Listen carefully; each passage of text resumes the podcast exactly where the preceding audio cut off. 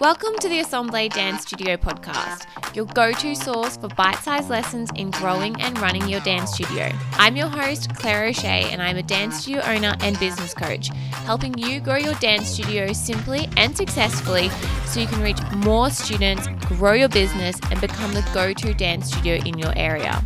Want to join my signature studio growth webinar? Sign up for my free webinar, The Complete Roadmap to Dance Studio Growth at assembledancestudiocoaching.com forward slash roadmap.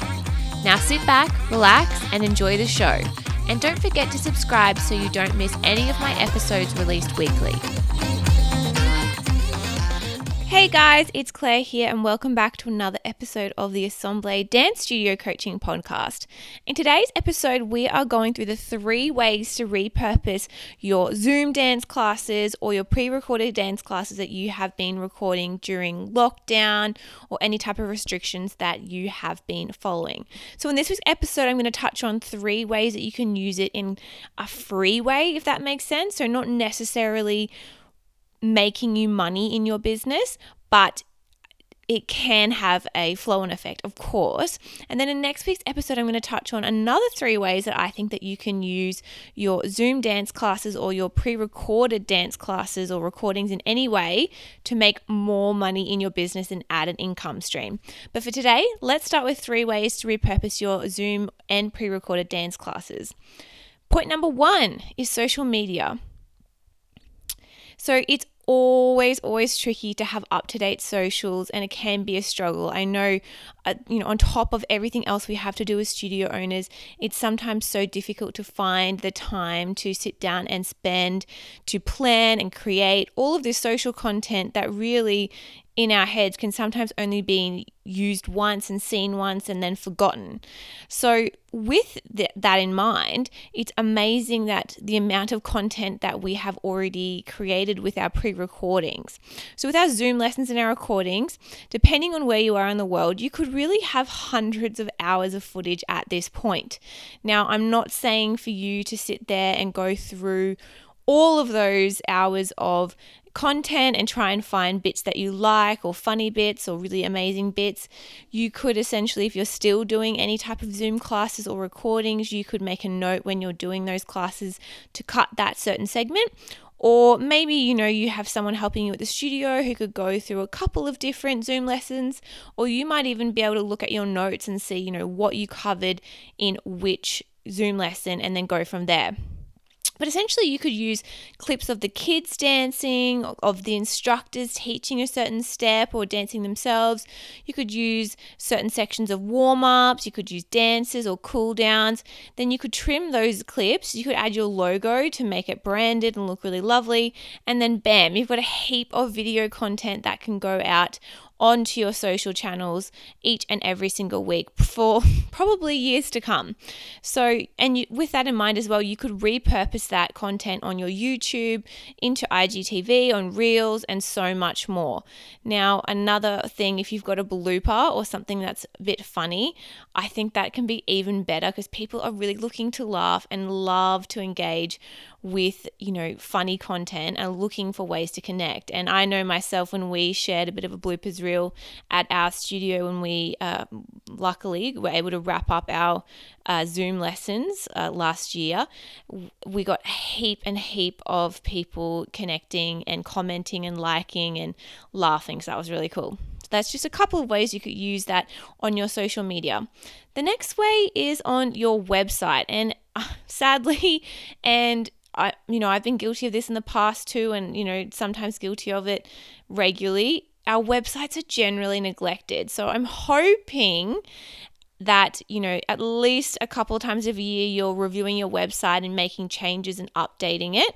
Now, if you've gone years without updating it, I'm not shaming you, absolutely not, but I want you to make that a priority when you get a chance soon to go and at least have a bit of a, a look and a and check that the information is up to date. But I know for a fact that generally sometimes websites can be the last thing that we update, even though they are one of the main places we send people to when we are trying to enroll new students. So, something to keep in mind. But if we're doing an update, it's always exciting to add new content and to add ways to keep people entertained and on our web pages for as long as possible. So, again, some of those clips that you've already cut up for the previous step that I mentioned, you could, you know, have those on certain pages of the website, or essentially, you could even cut up some clips to show people different or certain genres. So I'm not sure uh, if your parents are anything like mine, but sometimes when we have a new parent come to the studio, they're really not sure like what the difference is between jazz and hip hop, or what the difference is between ballet and contemporary, or what the difference is between contemporary and lyrical. And whilst obviously we do our best to explain it, sometimes the easiest and the best way to do that is just to provide a really quick visual uh, representation in in the voice and the brand of your studio? Because obviously you know you can google it but sometimes the things that come up for instance when you google hip hop dancing is very different to say what you might be teaching a 6-year-old so something to keep in mind and that could be a really great way for people to kind of see what you have on offer and what it might be for their child Another thing that you could do is to create a highlight reel with, you know, a voiceover of you as a studio owner, or if you don't really want to record your voice, it could be some, you know, royalty free music over the top. It could be a range of clips with your, you know, dancers dancing, with your teachers teaching steps, little clips of all different things. And that could be used on your website just to give people a little bit of an overview of your studio, your values, the feeling that you have within your dance studio as well as, you know, what you've been up to recently. And now, depending where you are in the world, obviously only virtual classes is not a great representation of your studio in general, but you know, if that's what you have at the moment, it's still for a lot of students will be really something that they love to be seen in, and it's really a reflection of the time that we're in right now. So, when you're doing that, you could put that on your homepage. And again, if you're even including um, a little intro with you at the start, it's a really great way for you as the business owner to, you know, be standing in front of potential clients and introducing your studio.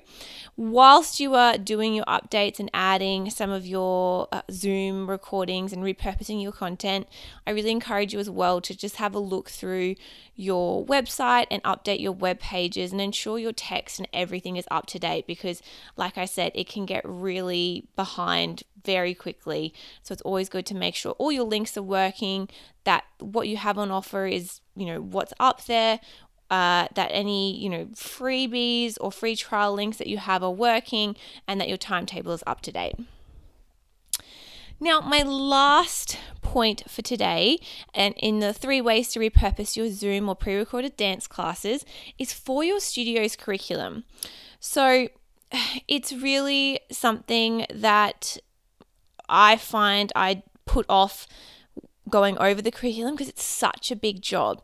And by curriculum, I mean different to the syllabus. So, for instance, at my dance studio, we use a syllabus called the Australian Teachers of Dancing, and that's like the the set content that we do our exams with um, and that our teachers have to teach our students sitting their exams.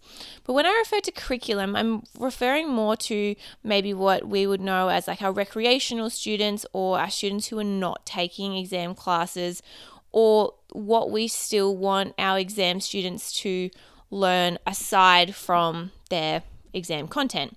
So, for some people, this might be really easy and they might already have a great curriculum that they have and they are using you know, every single week for them and their teachers. Or you might be a little bit like me and have one, but you know, not totally obsessed with it and still looking to, for ways to update it or ways to share it with your team. So it can be easy to create just like a Google Doc or you know lots of text to share with your teachers, but I'm thinking a great way for you to be able to update your curriculum is to review all of the content, or not all of the content, but review the content that you have and look at how you can repurpose that into your curriculum. So if you have warm ups that you think are great, or corner exercises, or combinations, or a way that you teach a certain step that you're really proud of, or you have another teacher that's really talented and teaches hip hop in a really amazing way. Repurposing that content by cutting and then creating little clips to share with any new teachers or any teachers coming on board or teaching a new style is a great way to essentially create a curriculum that can be shared for years to come. And obviously, when we have a baseline curriculum, in my opinion, we're having a baseline of expertise, a baseline of standards. And as a studio owner, if you're stepping away from teaching all of the classes, or like I said, bringing on new teachers, you can really sort of rest easy knowing there's a certain level of standard that you expect across the board. And for maybe younger teachers or teachers with less experience, is a great way to have um, you know, content for them to be able to refer to and learn and add in their classes. So, like I mentioned, there were already so many recordings that you have of warm ups and dances and stuff, but you could really go through and curate these and edit and cut them and even like save to Dropbox or a Google Drive and then again create a curriculum or a training guide or whatever you like to call it for new teachers that can be used for years to come. So those are three ways that I think that you can repurpose your Zoom and your pre-recorded dance classes for, you know, in free ways that aren't necessarily making you money straight away or aren't necessarily uh, a new income stream, but we all know that we can get new clients off things like social media and our websites. And by having a really like world class curriculum, really up to date, really fun, really engaging. We're going to keep those students for longer. So, even though it's not necessarily a new income stream, in my opinion, it's a great way to continue to grow your dance studio, to make more money in the classroom, and to also bring in new clients. Now, again, I know some of you are still in lockdown and some of you still may not be at the studio teaching your classes.